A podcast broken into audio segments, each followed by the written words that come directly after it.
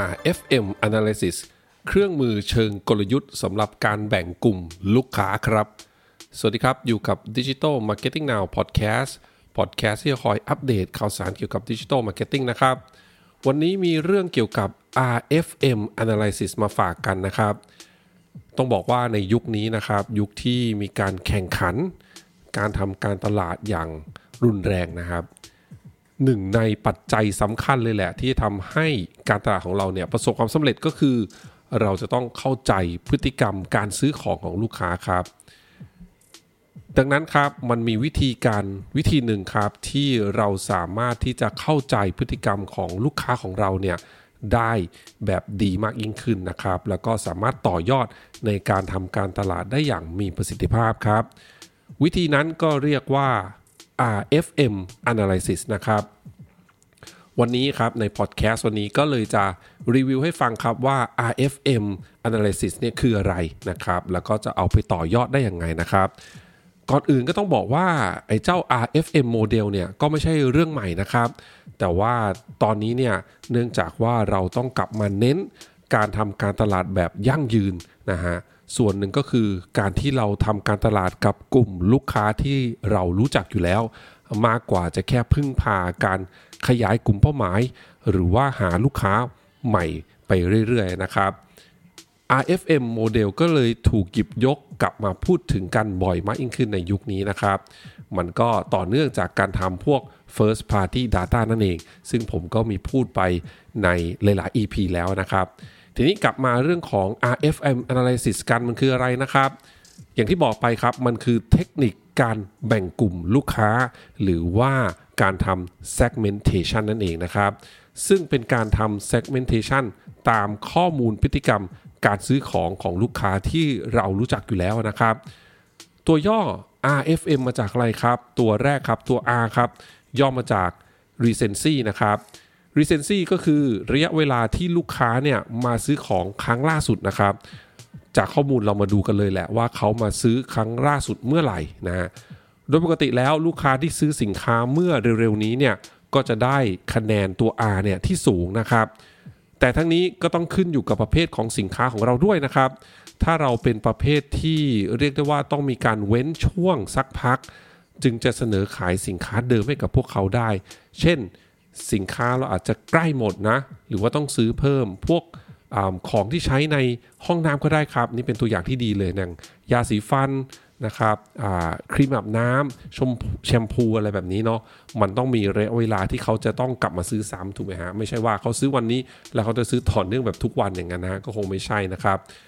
ดังนั้นกลับกันนะครับ สินค้าบางประเภทเนี่ยเมื่อเรารู้แล้วว่าเขาเพิ่งซื้อเนี่ยก็อาจจะมีความสนใจที่ อยากจะซื้อของที่เป็นสินค้าออกใหม่ ได้เลยทันที สินค้าที่เกี่ยวข้องกันต่อเนื่องกันอะไรแบบนี้นะครับ ก็เป็นอีกแบบหนึ่งเหมือนกันนะ ที่เราจะเอาข้อมูลเรื่องของ recency เนี่ยมาให้คะแนนได้ครับว่าลูกค้าคนนั้นเนี่ยจะมีคะแนนตัว R เนี่ยสูงหรือเปล่านะครับ ตัวต่อไปครับตัว F ครับหรือว่า frequency นะครับตามชื่อเลยครับ ความถี่ในการซื้อครับ ซึ่งแน่นอนโดยปกติเนี่ยลูกค้าที่ซื้อบ่อยๆเนี่ย ก็จะแสดงถึงความมีแบรนด์ loyalty สูงครับนะฮะ ก็ยึดในแบรนด์ของเราเนาะซื้ออย่างต่อเนื่องนั่นเองนะฮะ ตัวสุดท้ายนะครับตัว M ครับ ตัว M ก็ย่อมาจาก monetary value ครับ ซึ่งก็คือมูลค่ายอดรวมในการซื้อ ซึ่งแสดงถึงมูลค่าที่ลูกค้าเนี่ยจ่ายเงินซื้อของกับเรานะครับ ภายในระยะเวลาที่กำหนด ตัวเลขนี้ก็ครับก็จะช่วยเราเนี่ยสามารถที่จะบ่งบอกตัวตนของลูกค้าที่ใช้เงิน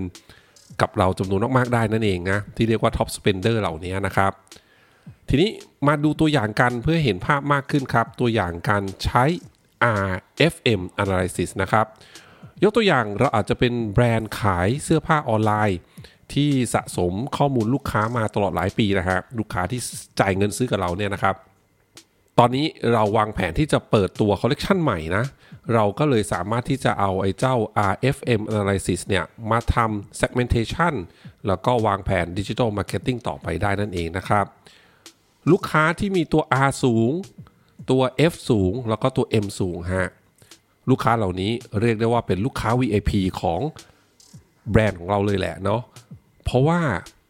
ลูกค้าเหล่านี้ครับเขาก็จะตื่นตัวกับการ เปิดตัวคอลเลกชันใหม่ของเรานะฮะ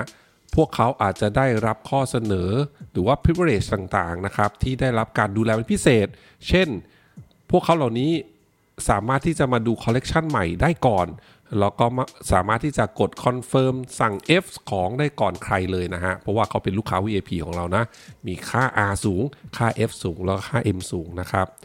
ต่อไปอาจจะเป็นกลุ่ม segment ที่เป็นลูกค้าที่เรียกว่ามีค่า R สูงนะครับเพิ่งซื้อไปเนาะแต่ว่ามีค่า F แล้วก็ค่า M ต่ำลูกค้ากลุ่มนี้อาจจะเป็นลูกค้าใหม่ หรือลูกค้าที่ที่ซื้อเป็นครั้งคราวนะครับ กลุ่มนี้เนี่ยเราอาจจะทำการสื่อสารโดยดึงดูดพวกเขาด้วยโปรโมชั่นพิเศษ หรือว่าพวก flash deal ต่างๆครับเพื่อดึงดูดให้เขาเนี่ยตัดสินใจซื้อได้ง่ายขึ้นนะได้ง่ายขึ้นนั่นเองนะฮะอีกตัวอย่างหนึ่งเป็น segment ที่เป็นลูกค้าที่มี R ต่ำ F ต่ำแล้วก็ M ต่ำครับ ลูกค้าเหล่านี้เนี่ยก็อาจจะไม่ได้เป็นลูกค้าที่มีการซื้อมาอย่างต่อเนื่องนะ อาจจะซื้อไปแล้วแล้วหายไปนานเลยนะฮะดังนั้นการเปิดตัวคอลเลกชันใหม่เนี่ยก็จะเป็นโอกาสที่เราจะได้ติดต่อกลับไปหาพวกเขาได้นะเราจะบอกว่าตอนนี้มีคอลเลกชันใหม่แล้วแล้วคอลเลกชันเราเนี่ยน่าจะเหมาะกับพวกเขาหรือว่าพวกเขาน่าจะสนใจอย่างไรนะ ให้รีบกดเข้ามาดูแบบนี้เป็นต้นนะครับ นอกจากนั้นเนี่ย